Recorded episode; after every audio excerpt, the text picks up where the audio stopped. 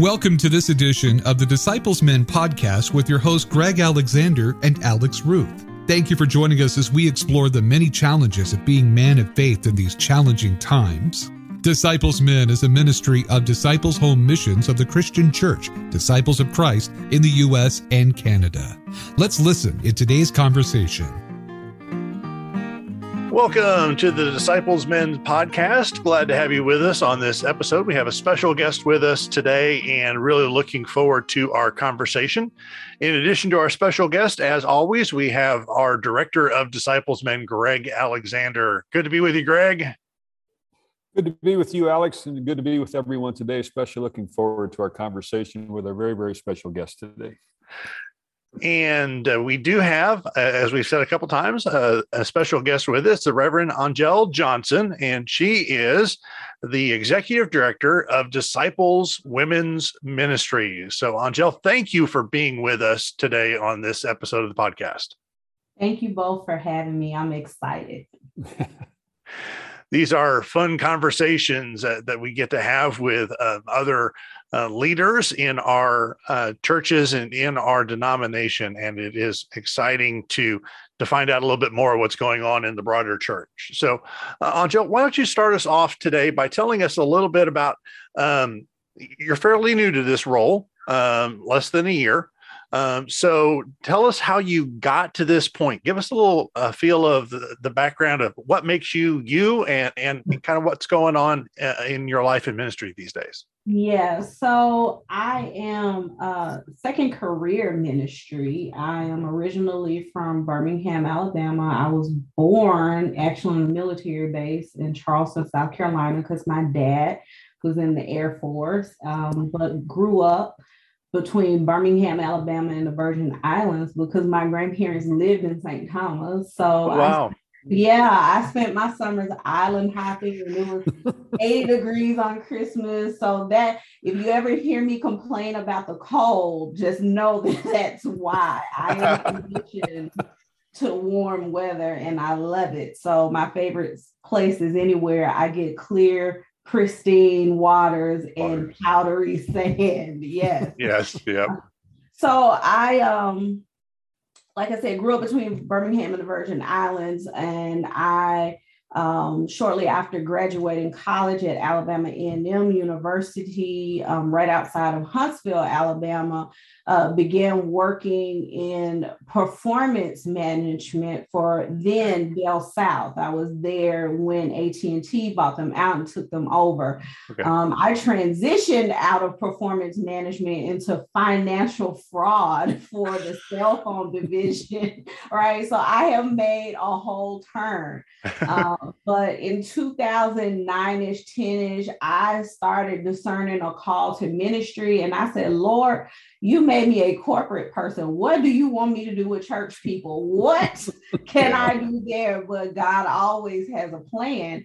And so I quit my job um, at AT&T and moved to Vanderbilt, moved to Nashville to go to Vanderbilt uh, to matriculate through the MDiv program uh, with very young twin sons. I think they were about three at the time. And oh, so wow. that is just kind of a testimony of how God creates pathways and provides resources and sustains mind, body, and spirit. Amen to that. Amen. Amen.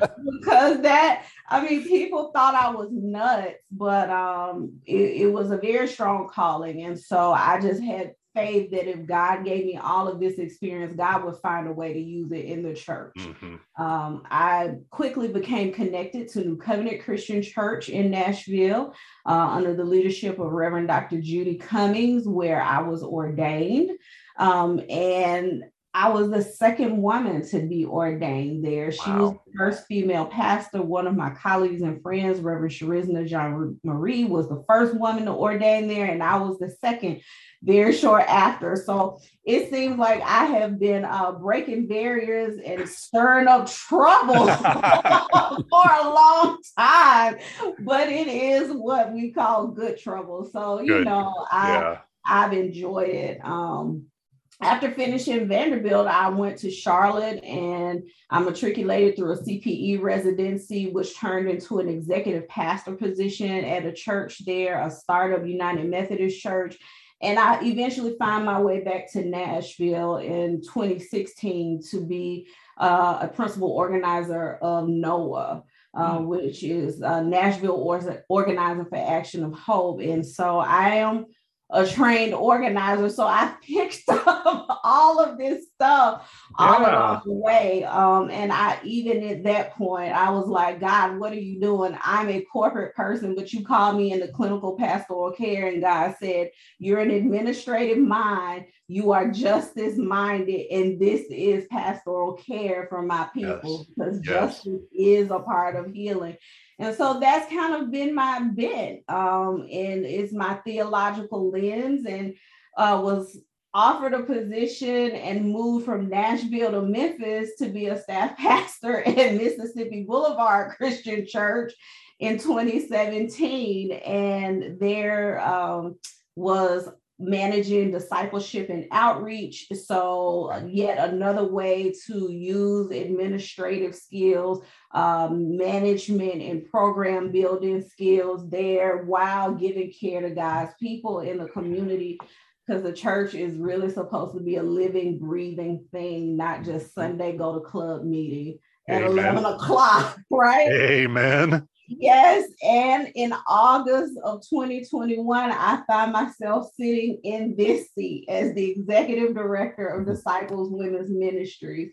So um, I see how God is pulling all of those things together and put yeah. me in this place. So it's been a great uh, first uh, several months here as I have been able to just kind of connect with women and other general ministry partners to say, hey, women are uh, doing a whole lot in the church and a whole lot in life.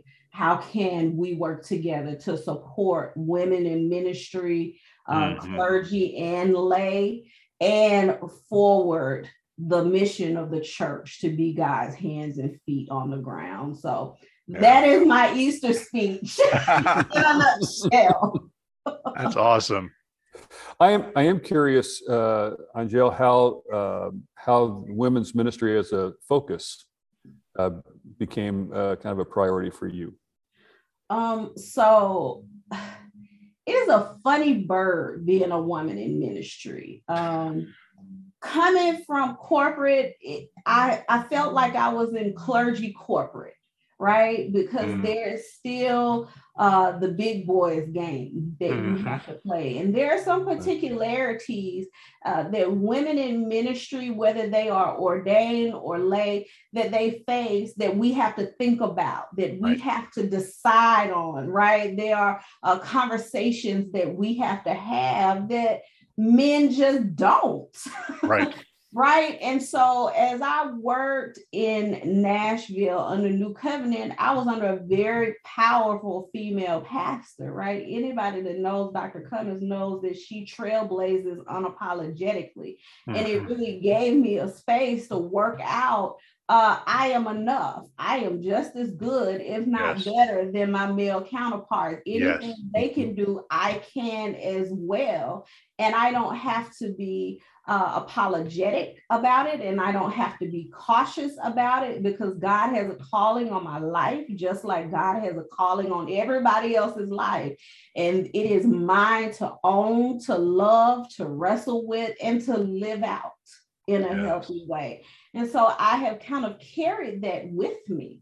Uh, coming from a family of strong women who uh, took leadership positions in church, community, it is just kind of there. And so having space uh, to address it uh, and address those particularities and those nuances that we women face uh, is a wonderful thing. So when I work in community outreach and I work in organizing, when I work in congregational ministry or whatnot, the question is always, how is this affecting women?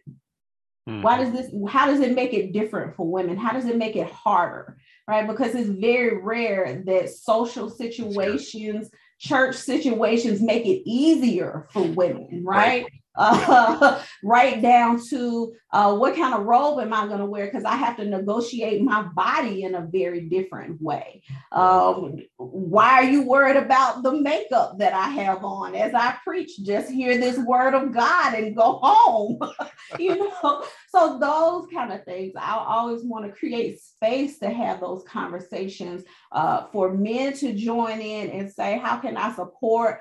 How do I help mitigate these problems and how do I become a real ally? And for women to say, this is what we're struggling with, and we're we don't want to uh, suppress that anymore, and we want to really deal with it so that we can move on. So, yeah. Yeah, the, the definitely the challenges that face women in ministry are uh, compounded to what men, my, my male colleagues, uh, face in ministry. Uh, it, it's in my current role, I, I, do a lot of pulpit fill and, and going in and preaching, and it's always an interesting conversation when I'm filling in for a pastor who's a woman. I have to have that conversation of, okay, what do you wear? Mm-hmm. Because I want to emulate that. Mm-hmm. You know, I want to give you the power. I, I, I I can walk into a room in t-shirt and blue jeans and say that I'm a pastor and people will believe me. Um, and you and other female colleagues, that's not necessarily true. There might need to be some kind of whether it's clothing or something that shows that um, and, and, that's it frustrates me that that's still a problem in 2022 um, but it is something that we I, I, think definitely have to be aware of.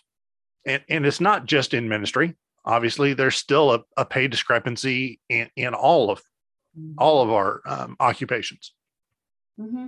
absolutely. And when we come across churches that are engaging the search and call process yes. or circumventing the search and call process right? Because yes. that um, and they say we don't want a woman or they will not even entertain a right. profile from a woman for whatever it is um, we we've been conditioned to acquiesce and cope in particular right. ways right so i do stuff like i wear makeup when i go to particular places so i can look older mm-hmm. And mm-hmm. growner, right? Because otherwise, I have men that patronize me and mm-hmm. try and right. parent me and tell me I look like a child. I just had that this weekend, and I'm like, oh, man. I'm 42 years old.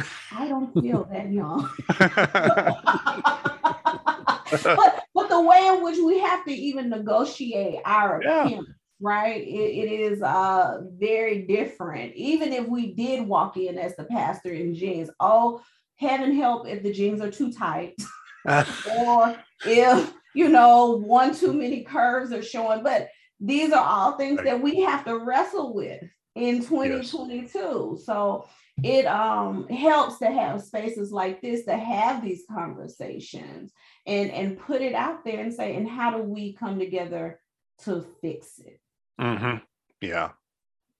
I, and I hope as we get to know you and work with you over time, Angel, that you will see that uh, Alex and I both um, have uh, a commitment to making sure that uh, this kind of playing field is uh, is leveled for all. And uh, any way we can help break down the uh, patriarchal barriers and that we've all lived with forever uh, we're certainly there and are looking forward to how we can partner with you in doing uh, that together.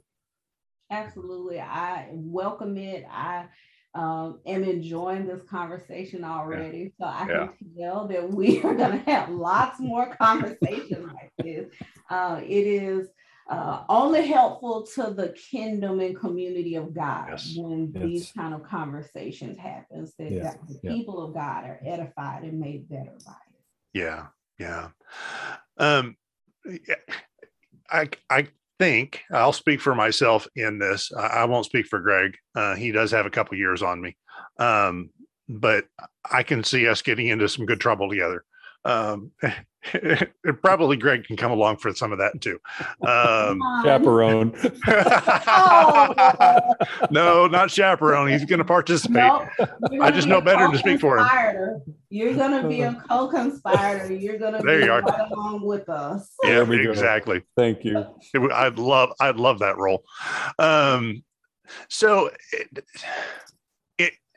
you probably have to have this conversation a lot. Uh, I know I do in in all aspects of my life in ministry. What changes have you seen in ministry to and with women um, in these last couple years? How has COVID impacted, changed? How has the uh, the climate in our society here in in North America, U.S. and Canada, how have the changes that have happened over these last few years um, and, and throughout COVID as well? How have those impacted uh, the ministry? Um, so with just like a lot of churches, a lot of ministries across denominations in and out of Christian church, disciples of Christ, uh, COVID brought disciples women's ministries to a halt, um, if not a very, very slow crawl. Uh, couple that with staff transition uh, at the beginning of COVID, uh, our program director left. Uh, my predecessor retired shortly thereafter, and then I came in August of 2021. So um, it has been a standstill, Yeah. coupled with new opportunities for new ways to do ministry, Yeah. coupled with and complexified by how women in general around the world, in the United States and Canada included, have been impacted by COVID.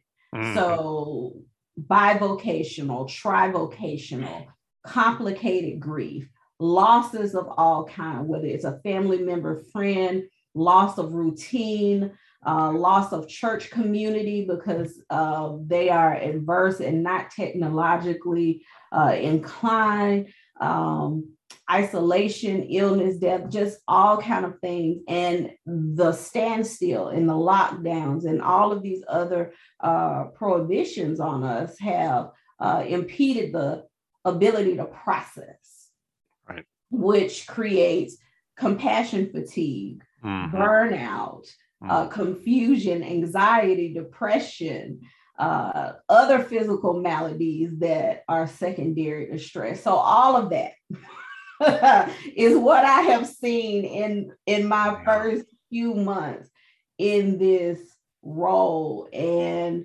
I have determined and decided that Disciples Women's Ministries, plus the so the geopolitical landscape is just burning right? Um, Yes. Mass shootings, racial injustice, economic inequities. Gas is probably a hundred dollars a gallon by the time we get off this recording. It Yep. just keeps skyrocketing. So you have all these things, right? All these things. And so I started very early on asking the question, what is Disciples Women's gonna do to respond? Mhm. So programming, as I spend this first year or so cleaning up and assessing and doing some kind of administrative process, uh, course correcting, I and and also re-engaging women to say, hey, tell me what you need, what's on your heart, having listening sessions and and all of that, strategically planning to make sure Disciples Women's Program answers the call of justice Mhm. spiritual formation and renewal, and leadership development. Because Wow. with those three things, I think women can make an even greater impact without killing themselves in the process. Right.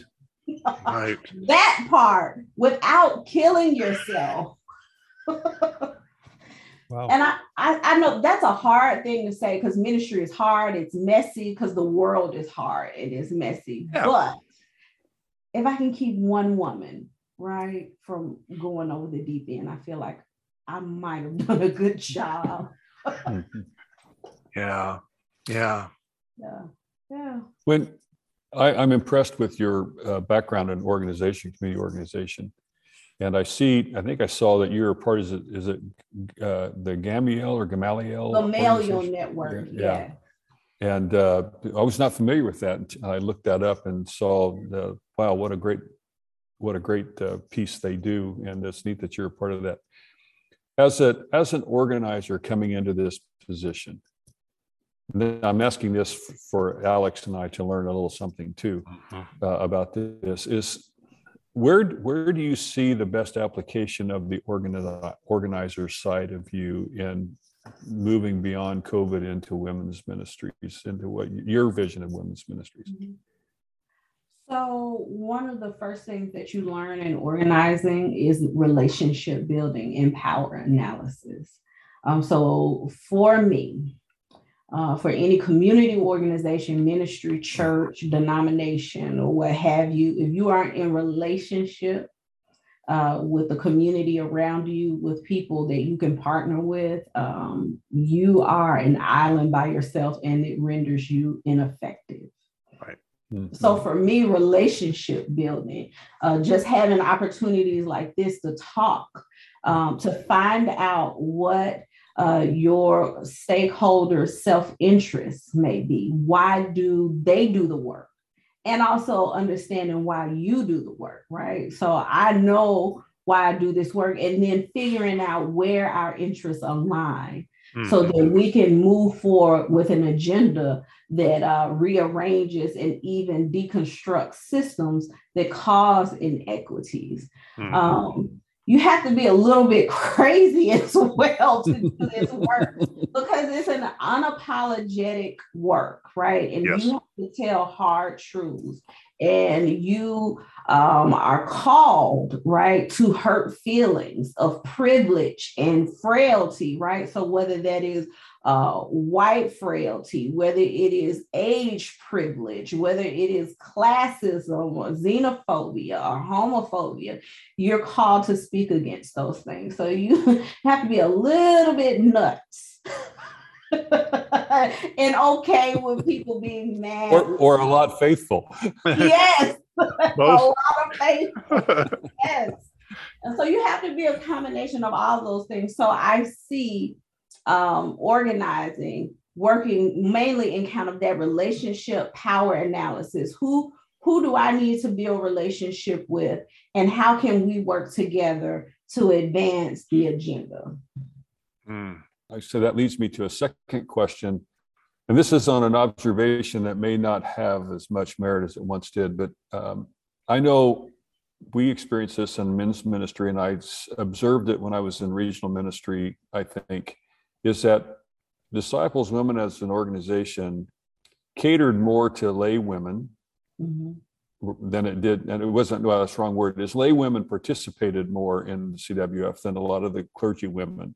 Mm-hmm. And um, I never asked the question as to why uh, that was the case, uh, but it's also true for men's ministries. We get far fewer pastors participating than we do laymen. And so I'm, just curious as to as you think about how you develop these relationships, do you see um, clergy women as a as a primary focus of getting them engaged, or uh, have they sort of written off disciples women as an organizational structure? Again, I'm sure that's too harsh a word, but I've seen the gap over the years between clergy and laity in participating in our two constituencies. And I'm just curious as to kind of where you are with that and how you how you want to address that. Yeah, I've I've noticed the gap, but I was also uh, come in contact with numerous ordained clergy um, women who support the work of disciples women. And so I, I don't know um, historically this was this was created for lay women and mm-hmm. you know uh, ordained women either by assimilation matriculation or you know relational contact have started participating uh, disciples women ministry is a place for all. If you're a woman and you're a disciple then you're a disciples woman. And there is space for clergy ordained. There's space for lay. There's space for commission. There's space for elder. There's space for deacon. There's space for pastor. There's space for a gatekeeper. there's space for everyone. Um, and so there will be some programming and some initiatives that will speak to both. And there'll be some that deal with issues of clergy, and there'll be some that deal with issues of lay. I think there's space for everyone. Um, I yeah. have had positive response from clergy, um, female regional ministers alike. And, and so I, I just believe uh, that that gap with the forward movement of the DW train, that gap will close. Good. Good. Yeah, I, am excited for that. I think the women certainly have are far more advanced in that than what the men have been. And our biggest issue is disciples, clergymen uh, fail to see the relevance right. sometimes of the work that we do. And uh, I haven't, I don't think that's quite as true for women. Uh, uh, from my observation. But I also, you know, again, I, I'm operating on some old history here too. I'm excited about what you're doing and the direction you're going. Yeah. I, I, I think part of it, um, at least from my perspective, is the difference between um, being uh, a, a, in a group that has had power traditionally and a group that has had less power traditionally or has been mm-hmm. disempowered mm-hmm. traditionally, um, where um, it seems to me that in our uh, disciples women groups in the um, alliance q lgbtq plus communities um, it, that we have a um, kind of a solidarity understanding that these are important because we have all been oppressed and marginalized mm-hmm. um, and i say we there mm-hmm as not part of those communities. Um, mm-hmm. But um, and I think sometimes in disciples men we we suffer from the fact that we've been in privilege, um, and uh, the challenge uh, I think as Greg and I are experiencing is how do we um, work on dismantling and deconstructing that privilege in a faithful way mm-hmm. Um, mm-hmm. that that allows us to grow more fully into the kingdom or the community uh, of God here on earth. Hmm. So, one part of being that kind of ally means that you speak up for yeah. us at tables that we are still fighting to get at. Yeah. Um, in rooms that we're not invited to yet, we're still trying to break down the door uh, because it is the character of the organization and the person who calls themselves an ally that shows up in those spaces, right? Mm-hmm. So it is one thing to say it to me, but when I see you living it out, it is a different kind of impact. Um, and advocating to create space for groups of people who have been historically marginalized and oppressed on micro and macro levels, yes. right? Inside and out of the church, and being intentional about having those conversations um, with those groups of people. Um, it just really irritated me when I got in this seat and I started having me- meetings and several people said and when you go to cabinet meeting and when you go to general board meeting and when you go to these other meetings don't cry. hmm. And I finally after about the third time said listen I'm probably more likely to make someone else cry. person after my own heart. yeah. That's not my story. So let's just stop right here. But just, you know, that whole, yes. you know, don't go. And yeah. they're going to talk to you mean. And I'm like, yeah, well, I got words too. my vocabulary is very deep, very wide, and very colorful. So, whatever. No, and so having to have those conversations like that is no. ridiculous to me. Yes. Yeah. I'm grown lady. Yeah. Right. I'm right. 16 year old boys. And I feel like if I can handle those two. yes, exactly. yes. So just kind of this, just breaking that stigma. Yes. You know, and, and you look young, so don't don't, you know, don't say too much. I'm like, listen, oh. I got a mouth. God gave me this mouth. My mother said, I hope God finds a way to use that big mouth he gave you. Here it is. Here it is, right? Amen. Yeah. Yeah. And so just like being intentional about breaking those kinds of behavior cycles, like you don't have to worry about me crying. What you do have to worry about is not doing your job when I'm doing my job because yes. we're called to do this work together. And so, yes. yeah, so it, it is have those conversations, be intentional, and and and when you don't know, ask. Yeah. It is okay to ask because it shows that you care enough to know the truth. It cares that you want to know the right way when you don't know because nobody knows it all, but you can't tell me more about me than I can tell you about me. Yes.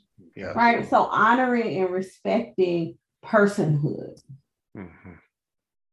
You know, so one one of the questions that we've been dealing with is um, is that we're finding more and more of our younger clergy, and it's primarily younger clergy, uh, uh, do not see the value of gender specific ministries. And uh, you know they they don't understand why the whole family or you know um, uh, their spouse can't if if it's a married you know man and woman why the woman can't come to the meetings. And uh, again they make some wonderful points. I'm curious as to you know kind of where you align at this particular point in your ministry about the need for gender specific ministries you know time with women alone and you know and the and bringing us all together mm-hmm. from what i have observed from my time in this role it, it has been less about um, we don't need gender specific ministry we need relevant mm. gender specific ministry so we as the ministry have to offer uh, bless honor and and let them own a piece of the ministry all right, so I'm having this conversation with women, especially uh, DW leaders across regions who have been in their position uh, for 10, 12, 15, 30 years sometimes, and they're saying we're tired. Um, but you have to be able to raise up the next generation of leadership. And that means they have to own a piece of the ministry. Mm-hmm right? So they're not going to go to a soup and salad in the middle of the day, but they're going to do a yoga class on Friday evening. Mm. You have to mm-hmm. allow them to build, help build the ministry table. Uh, yes. We cannot build the table, set the menu, and get upset when they say, I don't eat that or I'm allergic to it. Right. Right. Yeah. Right. Yeah. You say, here's some nails, here's some quartz, here's some wood, Here's a kitchen full of food. Build a table, set the menu. We bless it and we own it. Here's $5,000. Here's $500. Set something for a college night for women or for men, you know. Uh, and here's a budget to provide childcare because we want the kids to be okay as well. Yes. Yes. right. Yeah. And that's that's something that we need to uh, thank you for saying that. It's something I, I think we also need to keep in in mind for men's ministries as well. In my experience, we've done better in churches that I've been in interacted with deeply. We've done better at providing childcare for women's ministry events. Mm-hmm. Mm-hmm. We don't do as good at providing childcare for men's ministry events because the underlying assumption mm-hmm. mom is home to take care of the kids. Mm-hmm. Well, mm-hmm. if dad gets a break, mom should get a break too, you know? Yes, we need to. Right? right? um, but it, it's a it's those things that it's why these conversations I think are so essential. Mm-hmm. Um, is because you know we grow up in in in a framework or mm-hmm. you know standing in a framework and, and sometimes assumptions get made and they're just un unevaluated. Well, look at public bathrooms, right? Oh, yeah. Go to a woman's bathroom, they have changing station, lactation rooms, feeding room. You go to a men's bathroom, and if you see a changing station in a men's bathroom, you're like, oh, what is that? I'm glad it's there.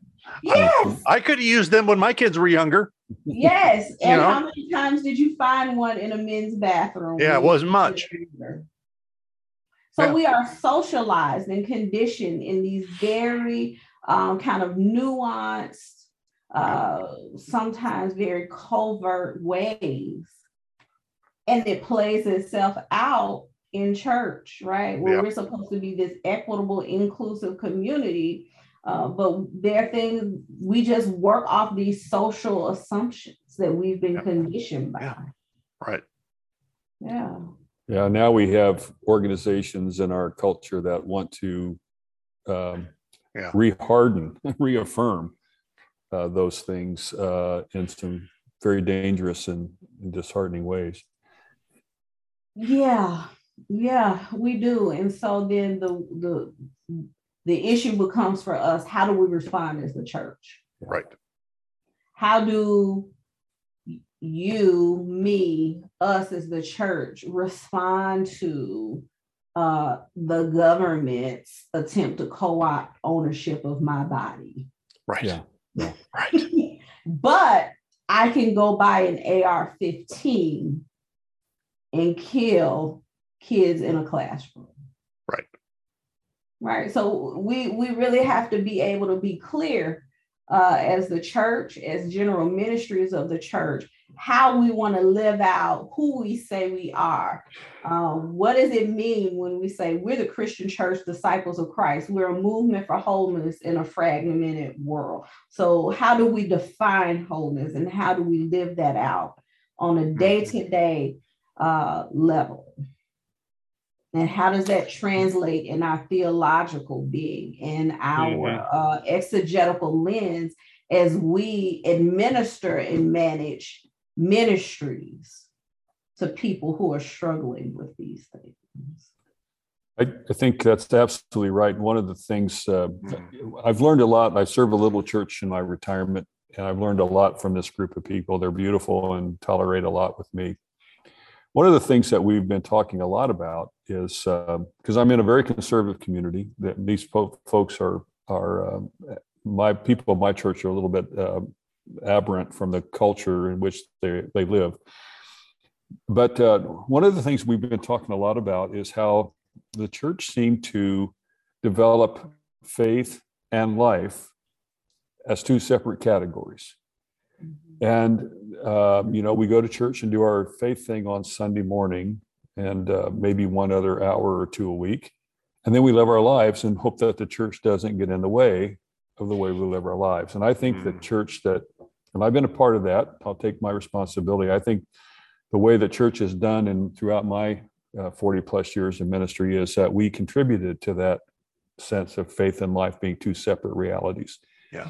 And um, I've been working really hard with this lovely group of people I'm privileged to serve and talking about how how faith has to inform life. It forms our what we do when we go to the voting booth. It informs how we spend our money, our time, who we hang with, etc., and the challenges that we're willing to take on as a part of people of faith. And the justice component is always Yes. ever present in what Yes. we must do.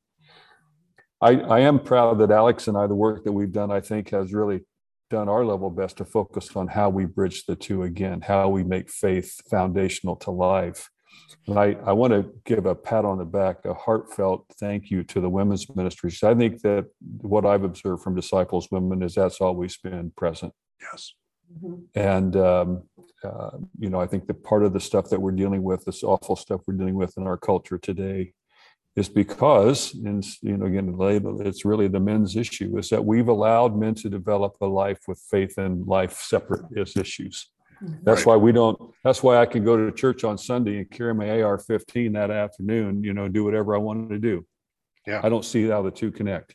And that's and that's something that we've been working hard to address. And I think that the women have given us a model of how that can be done. And and I look forward to see what you all continue to develop for us to help us in that way. Yeah, absolutely. Um, I think that in a lot of ways, our faith has been weaponized mm-hmm. and politicized. Um, and you see these political catfights playing out in faith communities. Oh, right. Yeah. And I don't care who you vote for. I believe, though, that your faith should inform your ballot. Amen. Absolutely. It should. And it is very, um, it's straining. Uh, I live in a very, uh, uh, uh, like upper middle class, affluent neighborhood right outside of Memphis. Uh, it is predominantly white. The neighborhood is about 40 years old. Um, when we moved here a couple of years ago, um, it was hot, so I, and we were in the middle of COVID. So really, all my boys could do was go outside in our driveway, which is very long, with a basketball court, play ball, stuff like that. And my neighbor, who is uh, probably in his mid to late 70s, he came to me and he said, "I want to let you know that your boys are safe on the street." Mm. Um, the police in this neighborhood, in this municipality, have a, a very bad reputation right? Uh, and he said, I voted for Trump, but it was about my money more than anything. but I don't believe in his race politics. Um, he says, and I don't believe in weaponizing against skin. He said, I just don't. Good. He said, um, and it is really sad when um, who you vote for uh, is an indicator of your level of racism. But I want to let you know that your boys are safe as long as I'm here. Mm. It was the strangest thing for me. I was just, yeah, yeah. I believe, and you know, he, we had this conversation about faith and how faith informs life and how it informs politics, and this whole thing about how faith has been weaponized and politicized horribly. And it was a very enlightening conversation. It was a hard conversation, but for him to even acknowledge, right? To yes. say, I understand what our mm-hmm. political climate is like, and you and your husband are pastors, and I, your boys are valuable. And it is sad that I have to even come and say this to you that when I see them in the driveway, I always open my window to make sure I can hear what's going on. Like it, it, it did my heart good, but yeah. it also made me very sad, right? And right. so it causes me to always question, like, how how will this work that I do inform situations like that for people across the denomination who are experiencing similar things? Right right? To move in a neighborhood because you want to live in a nice place and you want your kids to go to a nice school, but also have to be very wary that they will be mistaken for an intruder or something like that. Right. Right. Right. right? And then to have this conversation with your neighbor when they and they recognize yeah. how torn and fractured the faith system the political system, the electoral system, judicial system is, and how it just all breeds a whole mess. So our work informs that. I hope that our work together yeah. will inform it. Yeah. yeah. Amen. So to bridge that gap of faith and life, because they're they are inextricably tied. Yeah. Yeah. That was uh, uh, one of the larger mistakes um, that I think I, am willing to call it a mistake. It was a choice. Mm-hmm. I think it was the wrong choice um, that was made uh, during my uh, youth because I, I grew up in in a predominantly uh, more uh, conservative evangelical side of Christianity um, mm-hmm. through my teens, and that there was this dividing line between sacred and secular. Um, and when that when I started to uh, encounter the disciples and some of our sibling denominations around us, um, was when I really saw that the, that those categories were artificial. It mm-hmm. was yet another artificial binary. Mm-hmm. Everything is both. at all times. It's both sacred and secular. Mhm. Um, so um, we're still recovering from some of that. And that was 30, 40 years ago that that was prevalent, at least in my my experiences. So still recovering from that. But I think it's important that we continue, uh, like we've been talking about, continue that work of, you know, faith and life are intricately woven together. Mhm. Mhm. And we're all recovering from something, Yeah. right? That is what we call our embedded theology. Yeah. Yeah. But when we do the intentional work, that embedded theology uh, transforms into a deliberate and lived Right. theology, right? Yeah. So we are all, all recovering from something, And, and I would, things. Yes. and, and I would actually would phrase it a little bit differently. And this is again, gospel according to Greg, because I think all of life is sacred. Yes. And the minute we begin to secularize that which is sacred is when we begin to exercise, however you define sin. And uh, uh, and I think if we could reclaim again, speak as an ecologist, you know, I think we Right. and the uh, by not by not seeing all of life sacred, but not seeing God as a part of all that is, you know, not the totality of God. I'm, I'm a panentheist, not a pantheist, but seeing, uh, you know, but not seeing the sacred side of all that is, because it is all of God. Right. Um, then we get in a position of picking and choosing what we want to allow to be sacred and not. And if I choose not to let Angéle be sacred, I have that. I've been told I have that right to say that as a white male. Right. That's the problem. That's the problem is I immediately desacralize that which God made sacred. Right. Right. That's sin. Yes. I mean, that's Yes. sin. yes. Yep. Yes. You are um you are onto something. Um what I picked up like a group of words at Vanderbilt that I was like, these are this is my little box of favorite words. And when it comes to describing God, and one of those words is ubiquitous. In and around everything. Part, like. God is a part of everything. God is interwoven and integrated into every thing, every aspect, every living being. And that includes God's people, right? So God is a part of me and a part of you and a part of every living thing a tree, a plant, a dog, a cat, a fly, pesky mosquitoes. God is a part of all of that. And so uh, I in that ubiquitous nature of God, then I am uh, I have a mandate Mhm. treat the other person as holy and sacred because that is a part of God. Yeah. See the Yeah. face of God in everybody. Yes. Yeah. Yes, yes, it's one of the reasons why we're trying to train these boys of ours about being intentional about recycling because this is God's earth and you treat it with respect. And your children aren't gonna have anywhere to live because you're gonna trash it. Yeah. You know? Um, so I, I think you are right. Handling things and people in God's creation with a certain amount of reverence and sacredness um, is a great start. Jill, what do you see as being helpful for disciples men to know and and to do in, in ways that we support the fullness that we've been talking about, the fullness of, of the community of God uh, in the world around us? How can we help support the ministry that Disciples Women is doing? Mhm. Uh, keep ha- having conversations like this and putting it out.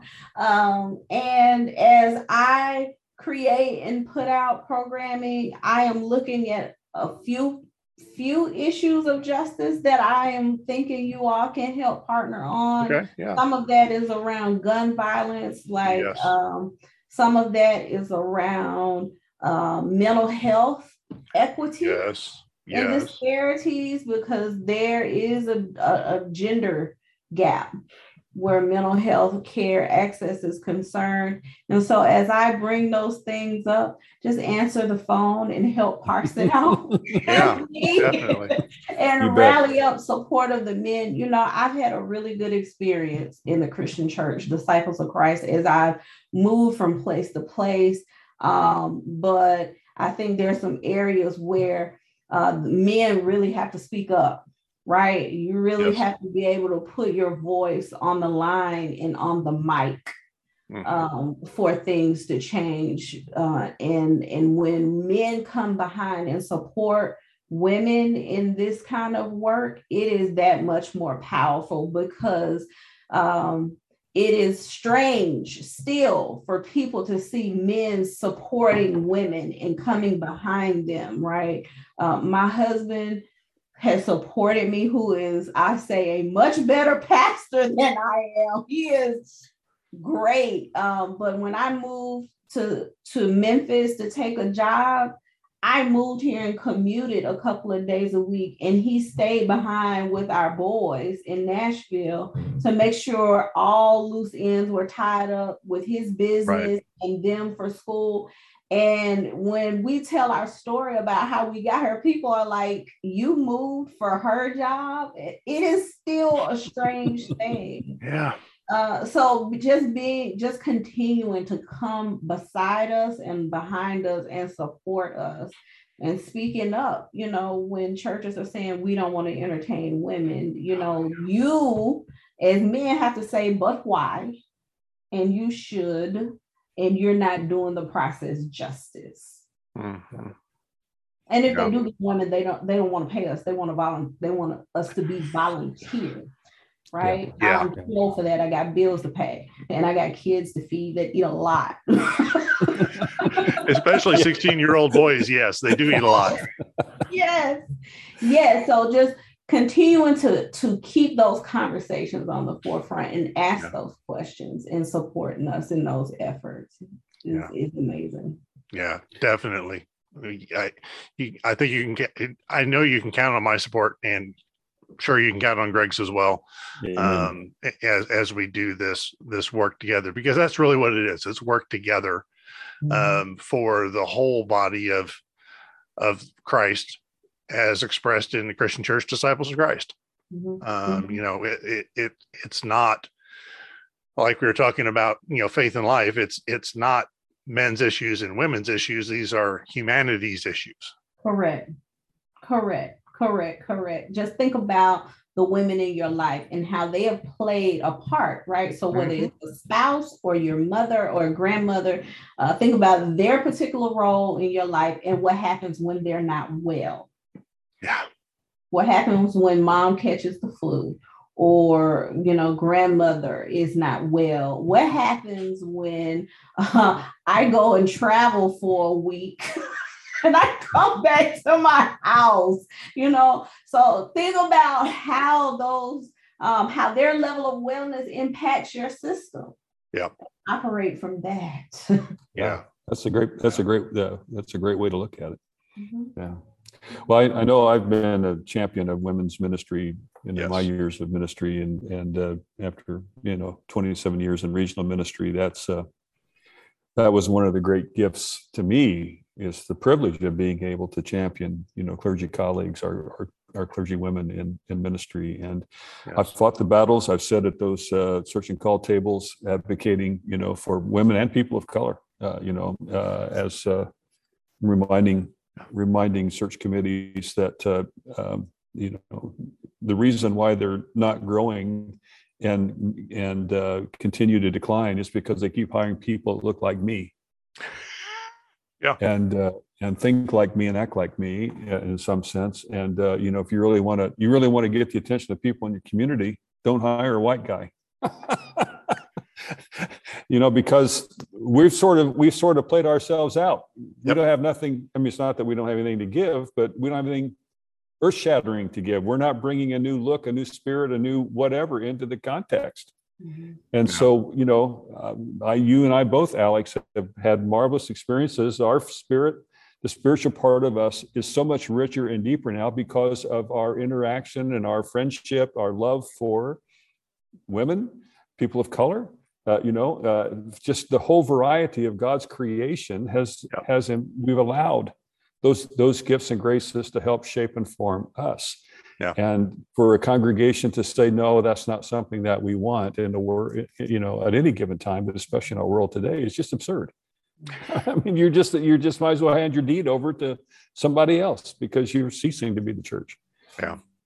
Right. We have to look like what we want to attract. Right. We Yeah. have to look like what we want to attract. I cannot, in good conscience, say I want younger women. I want women with families. I want uh, ethnically, racially, economically diverse group of women uh, helping lead the charge in this network. But I keep putting the same thing up in leadership positions, right? Um, I think even with my hiring, it's a step in a new direction. I'm deployed, which has historically not been the case.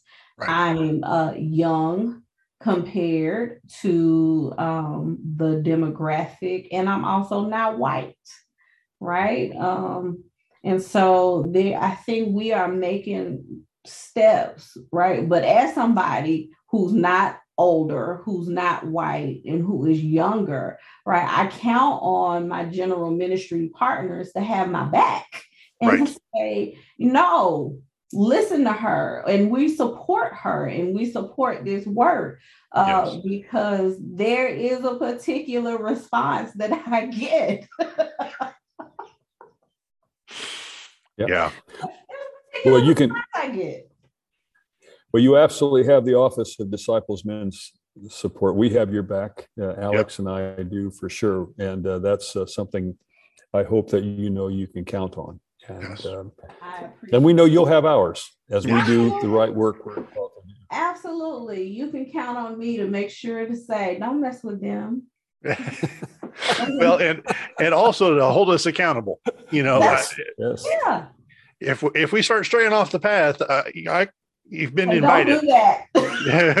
if we start to stray off the path, you let us know, please. well, I mean, so that is the power relationship, right? We Right. support one another, we champion each other's causes. We also hold each other accountable to make sure we are true to the cause, right? right. Um and and and we do that in truth and in love as god has told us um i said Yeah. this morning i said you know the church has gotten away from truth telling in love and we have to be able to r- tell a prophetic truth so i um absolutely welcome you all holding me accountable as i hold you accountable because we're doing this Yeah. work together Together. Yeah. Yeah. Amen. We absolutely are. Mhm. Well, Angéle, we are thrilled to have you as a colleague in ministry in your eight month old position now as uh, director of disciples ministries. And and I know DWM is thrilled to have you as our executive uh, and um, and so we we so look forward to finding all kinds of beautiful ways to partner, work together, support each other's ministries, and uh, and hold each other accountable as we've just been discussing. And uh, we can't thank you enough for the time Yeah. you've given us today. Uh, and we hope there are more conversations we can have as the Yeah. situations warrant more time together. So thank you so much for giving us your time today. Thank you for having me. It's been great. I look forward to having more conversations like this. This is uh, one of my favorite things is being able to have these kind of conversations because out of these conversations come solutions and creativity and impact. And right. And at the end of the day, I want whatever I do to impact positively. So Yeah. Amen. yeah. Amen. Amen to that. Thank you again, Angéle. Thank you, Greg. And we'll see you all next time on another edition of the Disciples Men podcast. Have a good day. Our special thanks to our good friend, the Reverend Dr. Dean Phelps, for providing the special music of this podcast. You can discover more of Dean's music at deanphelpsmusic.com. And you can learn more about the ministry of Disciples Men on Facebook and through discipleshomemissions.org.